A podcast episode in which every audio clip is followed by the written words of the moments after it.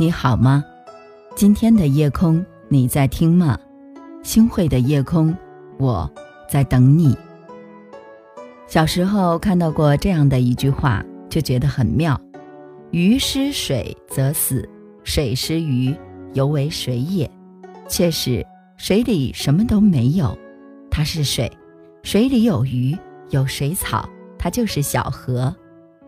我们在生活中。也应该学习水的这个特性。我们总是遇到很多让我们纠结、放不下，甚至为之丢掉原本的自己，为了很多不值得的事情，让自己颓废，让自己忘了好好去生活。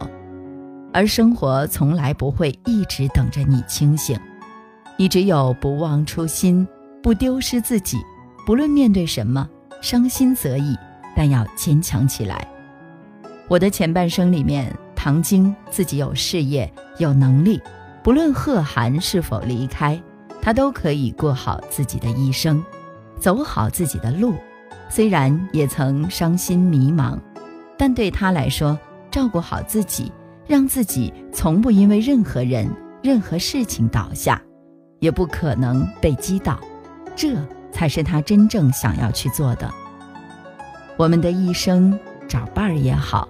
工作也好，最终都是为了自己活得更好，保持真我，不为不值得的人去沉沦，不为不值得的事儿去堕落，不忘初心，方得始终。不要因为任何坏事弄坏了自己，不要因为任何坏人欺负了自己。看到过这样的一则微小说，说鱼对水说。你看不到我的眼泪，因为我在水里。水说：“我能感觉到你的眼泪，因为你在我心里。”真正好的感情啊，或许就像鱼和水一样，你不用说，我就能懂。而我们通常都输在了起跑线上，因为在懂得之前，甚至忘记了要主动去体谅，主动去关心。我们确实随着时间、年龄、环境会变，但不论怎么变，都应该懂得把体谅给到身边的人。一书在《寒武纪》中写道：“人有权变心，但变了的心也应该体谅到对方的心情和处境。”电视剧《我爱男闺蜜》中，资深婚姻顾问方俊就是一个像水一样的人。剧中，已年过五十的刘慧云曾经遭遇丈夫功成名就后的出轨，叶珊则因急功近利追求事业，忽略了家庭。亲妹妹方依依闪婚闪离，她用自己的纯良去疏导他们，让他们重新相信爱情。叶珊和方俊相恋之后，因为两个人身份地位的悬殊。让方俊一度只想要拼命赚钱，白天工作完，晚上还要摆地摊卖烤串儿。叶珊很心疼，他这个时候告诉方俊，他不在乎他赚多少，因为他的这份懂得体谅的心，不轻易放弃，而是努力想为他创造，就已经是无数男人做不到的。是的，一个懂你眼泪的人。胜过一群懂得你笑的人，一个愿意为你拼尽全力的人，胜过富有却吝啬给予的人。很喜欢这句话：生活如有水，有时迎难而上，有时随波逐流。我们都并非圣人，没有必要对自己太过苛刻。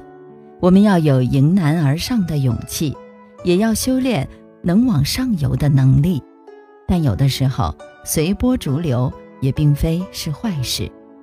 再聪明的人，也不可能自成一派，什么都能自己悟通透，总得有前人来教，有老师来引导。有很多事情，总得听一听大众的声音。